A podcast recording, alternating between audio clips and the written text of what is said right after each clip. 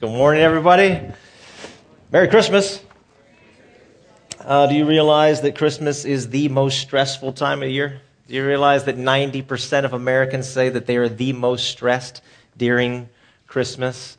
You, you realize that all that causes a lot of insomnia, that people can't sleep at night, you know? And what do we do about that? You, $14 billion a year is what we spend on insomnia as a result of all this stress. $14 billion every single year. Our solution, a lot of times, is to medicate, isn't it? Like, how about a little bit of Ambien with that eggnog, right? Just to kind of get you right on to sleep. I was in my office about this time last year, and it was a Saturday night, 7, 8 o'clock. I was writing some notes. The entire building was empty where I was, and every light was out except for the light in my office. I heard these steps coming down the hallway. I didn't pay attention to it. They passed by my office, and then they came back. It sounded kind of strange, like the heel was dragging on the steps.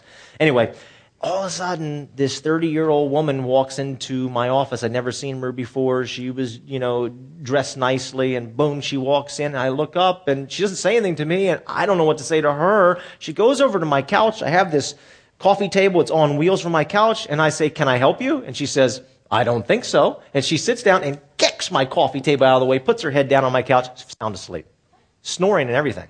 Just, just gone. I, I took my phone out of my pocket. I didn't know what to do. I, I, what am I doing with the dumb phone? I'm like, who do I call? And I went into the hallway and I'm just standing there with the dumb phone. Like, what do I do? This person's sleeping. She's sound asleep. Two minutes later, she stands up and she walks out of my view. I walk into the office just to peek around the corner, and here she comes right at me like, you know, like a battleship. She, and I just, out of the way, and she bows by me, and she goes out in the hallway, and down the hall, and I just stood there for a minute. I didn't know what to do. It was like, I was dumbfounded. You know, what is she on drugs? What's up? You know? And anyway, a few minutes, uh, like, like 30 seconds later, I decide, well, let me just see where she is in the building. You know, what's in the world's happening. And so go, she had left the building, but she had dropped something. She had dropped a toiletry bag with her toothbrush and toothpaste in it. And finally, it dawned on me she was sleepwalking. She had probably taken some Ambien, took it before she laid down in bed, and now she's up roaming the city. And uh, I hope she got home okay. So, the biblical solution, the biblical solution, everybody, to stress, right? How do we find rest? The biblical solution, where does the story of Christmas begin? And the first gift, which today we're talking about rest, is where does all this begin? It begins with the genealogy of Jesus Christ. That's right, the genealogy of Jesus Christ. Absolutely amazing. Now, let's be honest for a second. When you've read the Christmas story out of the Gospel of Matthew, do you ever just like skip the first 17 verses and just start with verse number? You know, there's nothing here for me. The Acevedo family is going to come and read us the genealogy of Jesus Christ. And as they come, I want to remind you of something very, very important. Before you get to the Christmas tree, before you get to the Christmas tree, you have to start with Jesus' family tree. That's how the gospel story begins. Please, Acevedo family. A record of the genealogy of Jesus Christ, the son of David, the son of Abraham. Abraham was the father of Isaac, Isaac the father of Jacob, Jacob the father of Judah and his brothers. Judah was the father of Perez and Zerah, whose mother was Tamar. Perez the father of Hezron, Hezron the father of Ram, Ram the father of Aminadab, Aminadab, and Aminadab the father of Nahshon. Nahshon the father of Salmon, Salmon, the father of Boaz, whose mother was Rahab. Boaz, the father of Obed, whose mother was Ruth. Obed, the father of Jesse. Jesse, the father of King David. David was the father of Solomon, whose mother had been Uriah's wife. Solomon, the father of Rehoboam. Rehoboam, the father of Abijah. Abijah, the father of Asa. Asa, the father of Jehoshaphat. Jehoshaphat, the father of Joram, Joram, the father of Uzziah, Uzziah, the father of Jotham, Jotham, the father of Ahaz, Ahaz, the father of Hezekiah, Hezekiah, the father of Manasseh, Manasseh, the father of Amon, Amon, the father of Josiah, and Josiah, the father of Jeconiah, and his brothers at the time of the exile to Babylon. After the exile to Babylon, Jeconiah was the father of Shealtiel. Shealtiel, the father of Zerubbabel. Zerubbabel, the father of Abiud, Abiud, the father of Eliakim, Eliakim, the father of Azar, Azar, the father of Zadok, Zadok, the father of Achim, Achim, the father of Eliud, Eliud, the father of Eleazar, Eleazar, the father of Matthan, Matthan, the father of Jacob, and Jacob, the father of Joseph, the husband of Mary, of whom was born Jesus, who is called Christ. Thus there were 14 generations in all from Abraham to David, 14 from David to exile in Babylon, and 14 from exile to the Christ. Riveting reading, riveting. Wonderful. Thank you, Tatiana. All right, thank you. Put the gift right here the gift of rest. Gonna hang a cross on the tree. Thank you. That was, doesn't that, that put you in the Christmas mood? Huh? Isn't that awesome? Thank you very much. That was great. So there you go. That's how the Christmas story begins in the Gospel of Matthew. Um, why don't we pause for a second and say a prayer and ask God to help us with this reading. Heavenly Father, we thank you, Lord, for your word, and we just ask that God, you give us understanding. Why? why? Why in the world does the Christmas story and the book of Matthew begin with a genealogy? In Christ's name, Amen. All right. Here you go. A person's genealogy back in the day when this was written, okay? A person's genealogy was their resume. So if somebody was applying for a job, they presented their genealogy. That's how. So you want to present a good resume, right? I'm sure we have phenomenal resume writers in this room. There's Jesus' resume. There it is for all of us to behold. That's how he is going to get a job. That's how he's going to get, just like you're going to get a job or get an interview or you send your resume for somebody to look over. Here he is. He's sending it to us. And at the end of all this, the question will be, will you hire Jesus? There's the question. That's where we're going to end up with. Revelation 3:20. Behold, Jesus says, I stand at the door and knock. He's looking for a job. He's looking for a job from us. And the question will be is would you hire Jesus? Because what he's offering is rest. Spiritual rest, which is the greatest rest of all. Matthew says if you'll start with spiritual rest, everything else flows from there. Seek first the kingdom of God. Washingtonian magazine has recently done a thing on the great places to work. Anybody seen the recent Washingtonian magazine? Has some tips. If any of you are interested in writing your resume, got a couple tips in here for resume writers. You want to do up your resume, make it a little nice. Uh, a couple months ago, we went through that series in September and October, and I don't know, that just hit me throughout that very difficult series. You know what, John? You might want to get your resume out and dust that thing off just in case there's a problem after that series we did. If you haven't heard the series, you should go back and listen to it. Then all of a sudden, it all makes sense. They told some good stories in here, you know, about great places to work that offer you all kinds of phenomenal things, and they also offered you some terrible places to work and incredible stories of bosses who make people stand in the corner and things like that. Things I'm thinking about adapting in my own staff meeting, actually. It sounds pretty cool. But let's get back to the resume situation for a second. So, I, I, what I did is I look at some tips. Since we're talking about Jesus' resume, let's talk about what, what, what do you want to put in your resume? What, so, let's have some good tips here, just in case you might need them. So, here's what I read. That's just, you know, broad brush. Focus on the positive.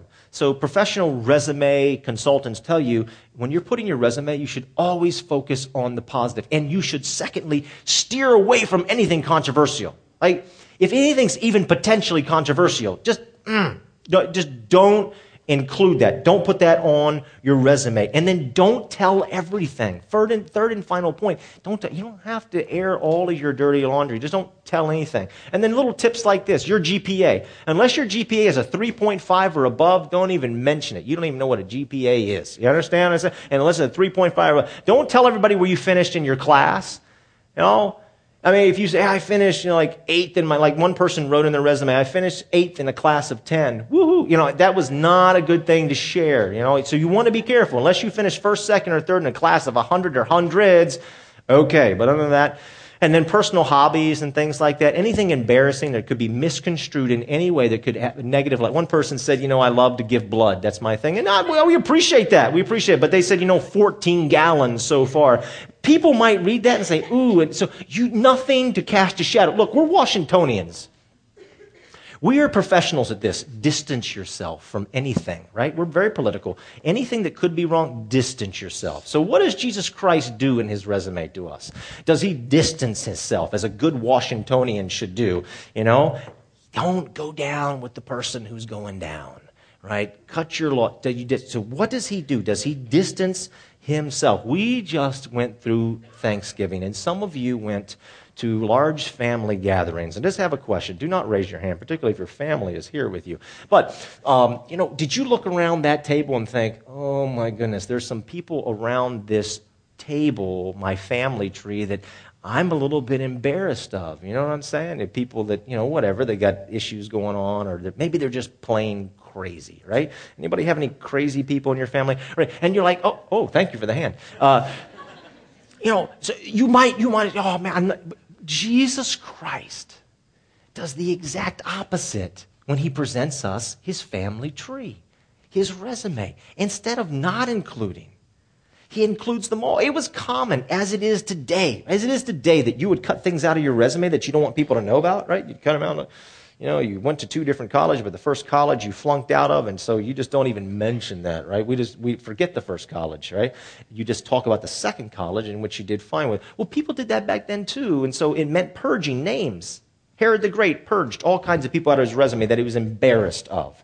All right, so let's get into this. I guess there's two things I want to tell you about uh, Jesus Christ and his resume. The first one is this Jesus' resume is a record. It's a record. It's a serious record. In other words, the Christmas story doesn't start out sweet. You should think, oh my goodness, sweet baby Jesus, right? This should start out very, very sweet. But in Matthew, it starts out very, very serious. And my question is why? Why does it start so serious? Legends today or myths or stories that we read, they have a certain sentiment to it. It's like a once upon a time thing. Well, back then it was the same deal. They had a certain sentiment when they started. And this doesn't start with that sentiment. It starts off with, this is the genealogy. It's a record. This Matthew's writing. He's the tax man. He's the facts man. He's giving us the facts.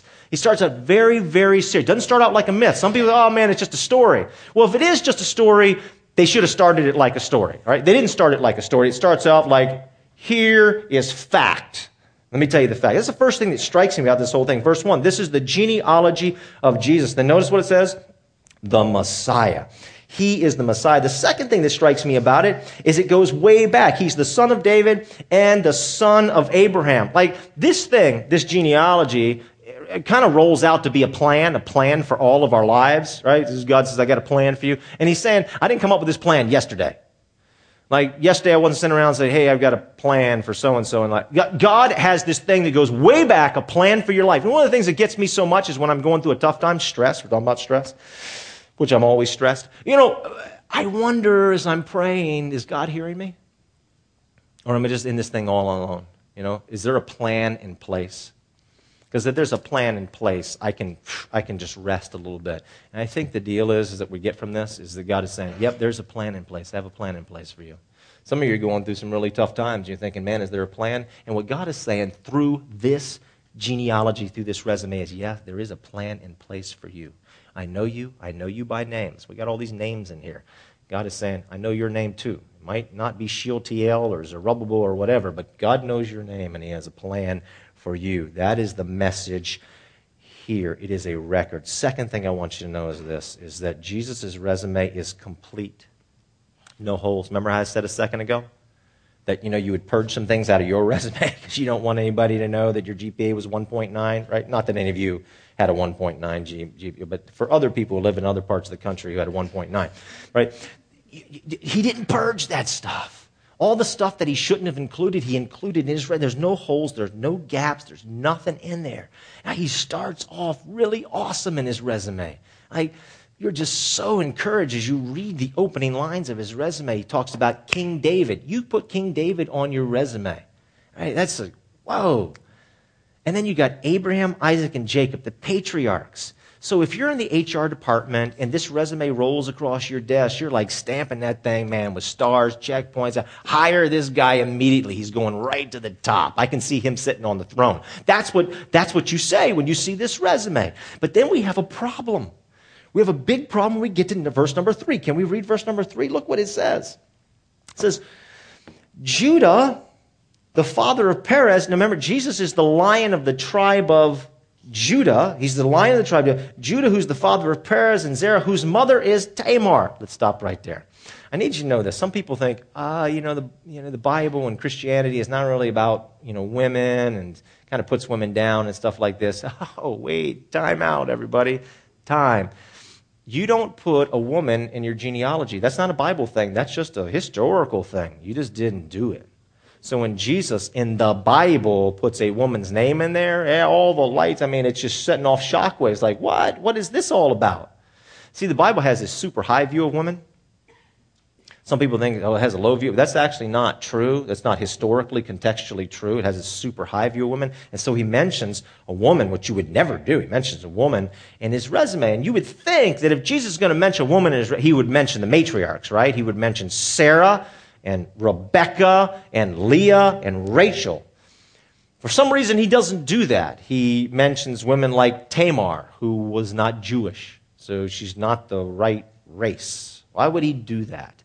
Why would he do that? And so, what's her story? And why did she? Well, well, Matthew's going out of his way to get us a point across to us, a very important point. And what is that point? So Judah had a son. His name was Onan and his second son was Er, E R. What a name, Er. Call. What are you going to call you? I'm going to call my kid Er. Okay, Er, come here. So, so, so listen to this. The oldest boy, Onan, right?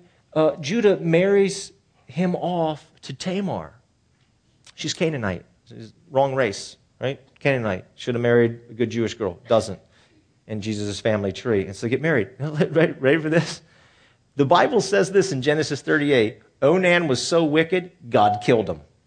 Like, that's one jerk of a husband. If you're sitting next to your husband right now and you just want to say, hey, don't be a jerk, God might, watch out. God might get you, okay? So, one woman in the first service, she immediately leaned over and said, I could see what she said. So, kills him. Now, they had a law back then, and the law was this. Here, here, was, here was. If a brother died, like an older brother died, they didn't have any kids yet, then you married, it, weird, but you would marry the next brother down, right? You get next step down. Why? Why was that like a law? Because kids were everything back then. There's a lot of reasons why kids are everything, but can I give you one reason why kids were one, just one reason? Okay. 401k program. 401. They were your 401k. They were your retirement program. That was it. That's how you had retirement. There's no other retirement. You had kids. They served as your retirement. And so it was a big deal to have kids. So, really, so you married the next one down. Now, Ur, also very wicked, God kills him too. Now, here's then what happens. So God has now killed two, and he's got another one. And so Judah, his son, says, Hey, look, Tamar, you've killed two of my boys. So uh, let me get my other son, get a little more life. Let him live a little bit, and then you can, uh, you know, marry him and, you know, have some kids. And then it was obvious that Judah wasn't going to do this. He was just not going to. And so, you know what Tamar does? Tamar dresses up as a prostitute on the side of the road and fools her father in law, Judah, and he solicits, and uh, they get together, and she gets pregnant. And the way he pays her is he, like, long story short, he gives her, like, his driver's license, like his personal ID. Okay? And so, uh, you know, a few months go by, and people say, hey, you know, Judah, Tamar is pregnant. And so he says, oh my gosh, drag her out and burn her. Mr. Righteousness says, drag her out and burn her. And so they're dragging her out, getting ready to burn her. And so they got, you know, they got the lighter fluid and they got it all right there ready to go. And she says, Hey, take this driver's license and could you, before you burn me, could you hand it to Judah, my father in law, and him the baby's father, here it is. Here's his driver's license. He sees it, it's his, and he's like, Oh my gosh. And there she is, Tamar. Now, would you put that on your resume? I just, just a question. Would you put that on your resume? I, am not. So after that one, uh, Jesus continues on in his resume. Verse number four is fine. And then we have a problem again when we get to verse number five because it mentions Rahab. So verse number five says this Salmon, the father of Boaz, whose mother was Rahab. Now, this is, this is another problem. Rahab lived in Jericho and she ran a brothel. Okay, why would Jesus put this? He didn't have to name any of the women. Why would he name? And she, she, runs, she runs this brothel, right? And then, and then it goes on to say after, after this, it says, so Salmon the father of Boaz, and mother was uh, Rahab. Boaz, the father of Obed, whose mother was Ruth. Ruth was a Moabite. Do you realize where the Moabites came from? Do you realize that Moabites, God says, don't even bring a Moabite to church? Like, don't bring them to church. Moabites were a race of people that happened after Sodom and Gomorrah was destroyed, and Lot's wife turns into a pillar of salt, and Lot and his two daughters go live in a cave, and there was an incestuous situation there, and there's the Moabite people. And God says, Don't even bring the Moabites to church. That's the deal. And there's Ruth. And Ruth has her own set of issues that she, that she deals with. And now, now we come to verse number six. And it says, And Jesse, the father of King David, David was the father of Salmon, whose mother, Solomon, whose mother had been Uriah's wife. Why don't we name Bathsheba? Obviously, we're not naming her because we're not, because we're not embarrassed of her. I mean, my gosh, after all that we have just said, could we be embarrassed about anything? No, this is actually a very big slam against King David, the greatest king of all of Israel. See, David, when he was living out in the wilderness and God had anointed him to be king, and King Saul was so jealous, so incredibly jealous, incredibly jealous of David, and was tracking him like a dog. And David says that. He talks about, oh man, you've come out here to get a dog. And so he's all, he just feels terrible when he's tracking him. He had these guys like these guys, these high honor guys, these military guys. He called them his mighty men, David's 30 mighty men. And you know one of his mighty men's name? There was like his best friends, like his bodyguards, who would give their lives, give their lives for King David. And one of them's name was Uriah. Uriah was one of his best friends. You know what it is? How do you feel when somebody does way above and beyond for you? Like somebody goes way above and beyond and gives you whatever. Aren't you like feeling in debt? Like, I'll do anything for you. You pulled me out of a pit. Well, Uriah pulled David out of a pit like all the time. Well, one day when everybody's off at war and David decides as king to stay at home, he sees Uriah's wife. And so he takes her. She gets pregnant and he's got to do something to cover it up. So what's he do? He kills one of his best friends. What's amazing as you read through Jesus' family tree is an absolute mess. Why would he include that as in genealogy? Why would he include that in his genealogy is absolutely amazing. Well, let's read let's go all the way to the end now. And there's all kinds of stuff men, women, problems, mess. It's equally, I just highlighted a couple of the women because it's so strange that you'd have a woman in there, but the men are even far worse that are in there. It's an absolute mess all over the place. And then you get to verse number 17 where the whole thing ends off. And can we just read that verse? Here's the verse that brings the whole thing together. It's just absolutely amazing. It's going to be stunning. You'll be on the edge of your seat. Here it is. Thus, there were 14 generations in all from Abraham to David, 14 from David to the exile to Babylon, and 14 from the exile to Messiah. Does that just not grab you right around the throat and just say, ah, this I, all makes sense now? It is so awesome, right? 14, 14, 14. What is that? That's more, that's more stress. That's math. That's math. Now we have math, right? So 14, 14, 14 is 42. Thank you very much. We have a math person somewhere around here. 42. So the answer is 42. The answer to rest, to spiritual rest, is 42. Leviticus 25 tells us this. Ready for this? It says, After the seventh seven will be a year of Jubilee. After the seventh seven. 49 years into this. Every 50 years, we have a year of Jubilee. What happens in the year of Jubilee? In the year of Jubilee, anybody who's in debt, any debt, right? I will not ask you to raise your hands on this one, but do you know the feeling of debt. Debt is a terrible feeling. I've been there in my life. It's a terrible feeling, and I can tell you it feels phenomenal to get out of it. Anybody who's in any debt, all debts are wiped out in the year of Jubilee. Anybody who's become a slave, there's lots of reasons why people became slaves back then. Some people had parents who sold them into slavery. Some people sold themselves into slavery because they didn't have money. Whatever reason, they became a slave. In the year of Jubilee, all slaves go free, all debt is paid off, and the land, the land that you farmed, you wouldn't farm it. says even the land gets to rest. Everything gets to rest in the year of Jubilee. Jesus Christ is the seventh seven right? 14, 14, 14, Jesus 7, 7. Everybody gets to rest. Everybody gets to cease striving to get themselves to seek, right? I'm seeking God's approval by being a good person. We say this all the time. This is so common in our world today. Oh, you know, but that person's a good person. It's a whole theology and a doctrine that if I'm just a good person, I get to be I get to be approved of by God. And so God says, here's all these people, right? And some of them are really good and some of them are really bad. And they've all experienced the same thing rest. They've all found approval in me because I am the rest giver. That's what God is saying.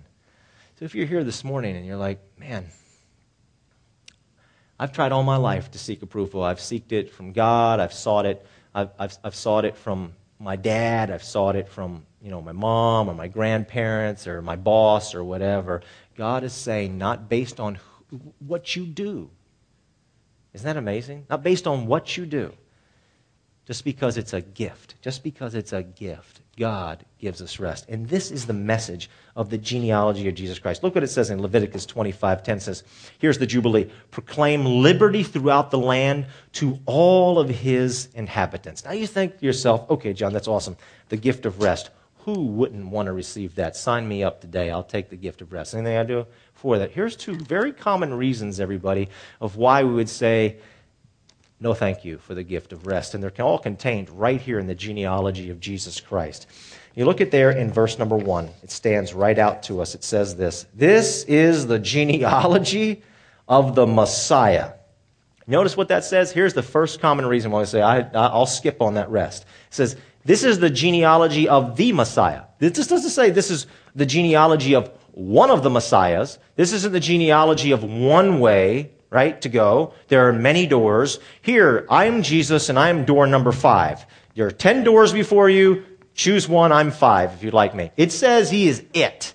Matthew 11, 28 says, Jesus, I am, I am, I am the rest. I will give you rest. Come to me, all you are weary and burdened, and I will give you rest. Only Jesus Christ is giving, he is the only rest giver that we find in Scripture. He alone. Now, there's a group of people here today, right? I, here's what I find.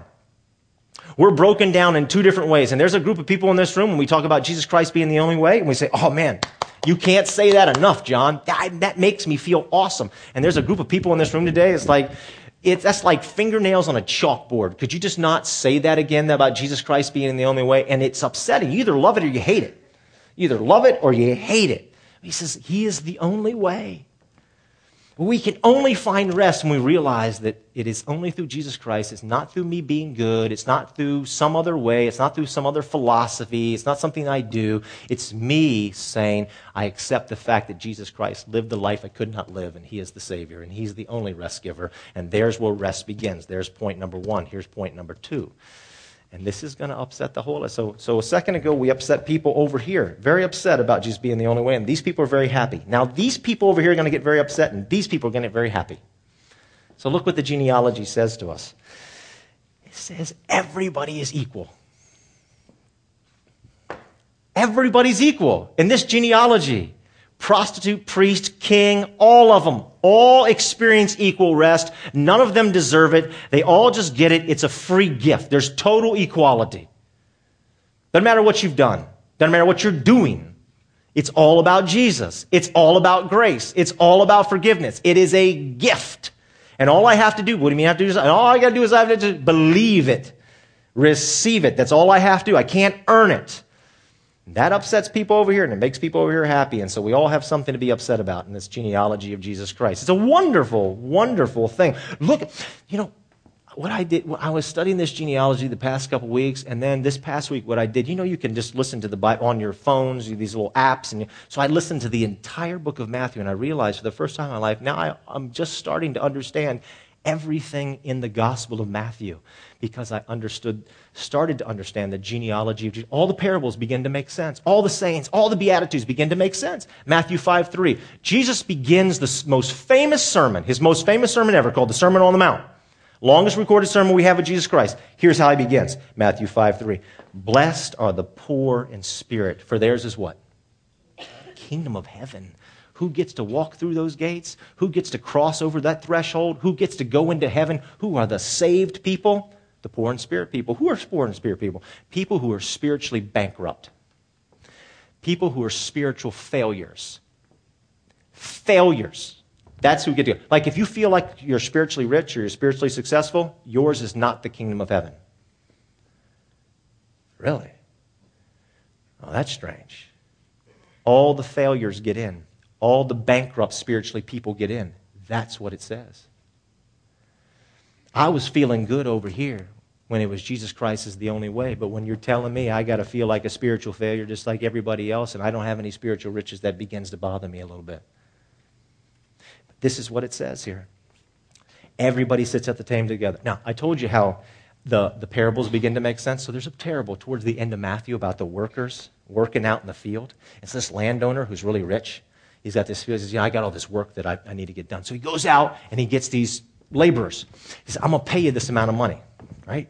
Pay this amount of money. Come in and work. So they come in at the beginning of the day, crack of dawn. They're working, hot, heat, out in the desert. They're just sweating.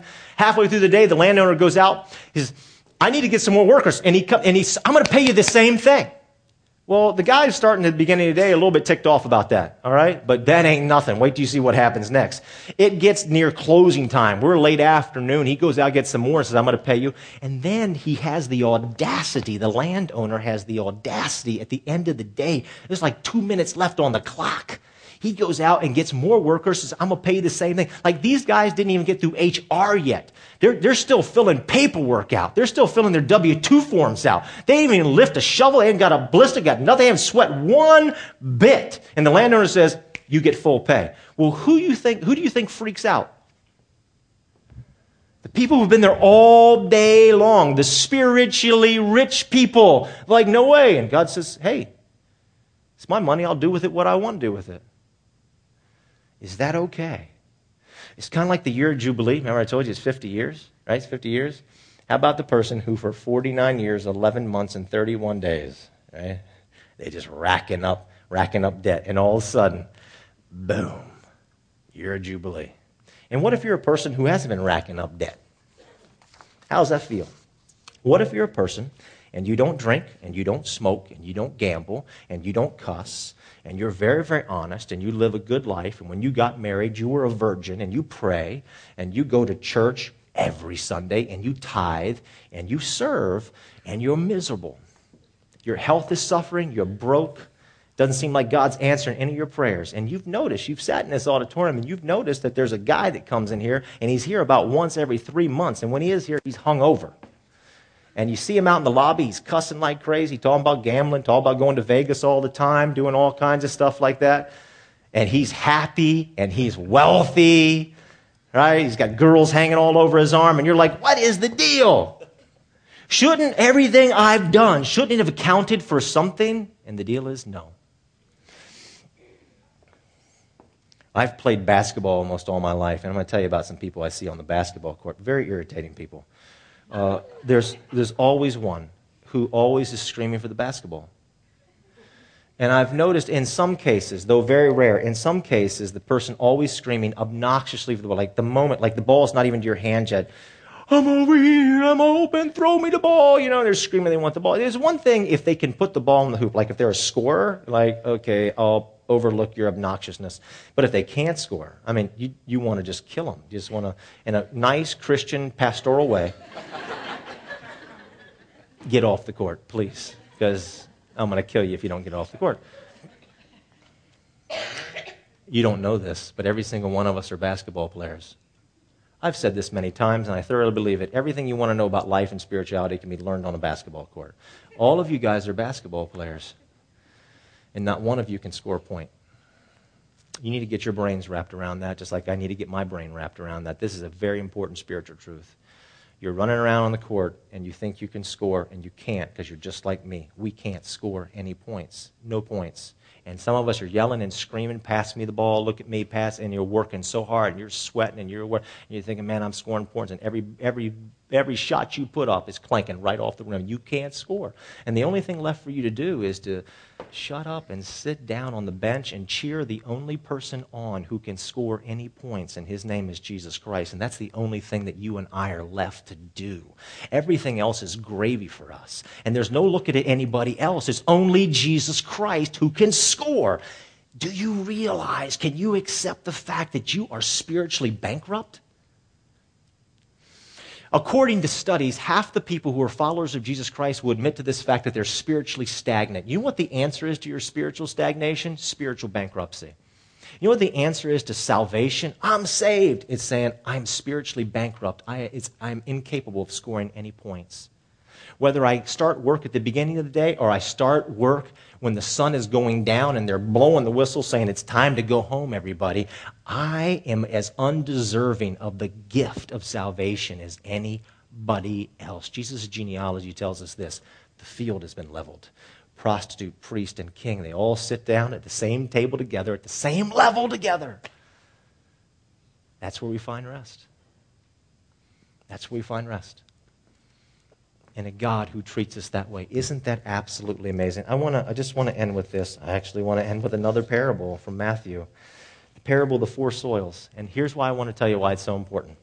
Here's what God tells us the four soils are four reactions and there's not a person in this room who is not reacting in one of these ways right now. You're reacting in one of these ways to the message of Jesus' genealogy and to his offer of rest in one of these four ways. First way is this the hard packed soil, like the path the soil that's been on the path has been tried. It's really hard and it can't sink in. And some of us are just, your reaction is, it's like really hard. It's like, okay, it is 1157, buddy. You got three minutes. Are you going to shut up and let me get out of here? I just want to go. That's the hard packed soil. And some of us are reacting that way. We're ready to go.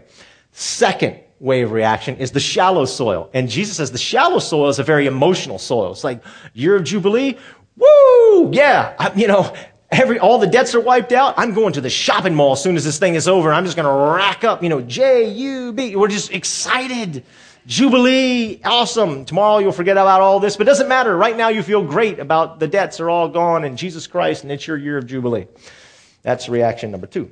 Reaction number three is the thorny soil. And Jesus says the thorny soil is really busy soil. Like really busy. You got a lot of stuff. Like right now, you can't turn it off. You got so much to do at work. You got so much to do at home, and your mind is just rolling. It's like, hey man, he told me 65 minutes, and man, you better be done in 65 minutes because I got to roll out of here.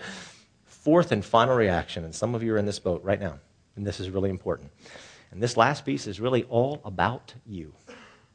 Because this last piece, everybody, is a miracle.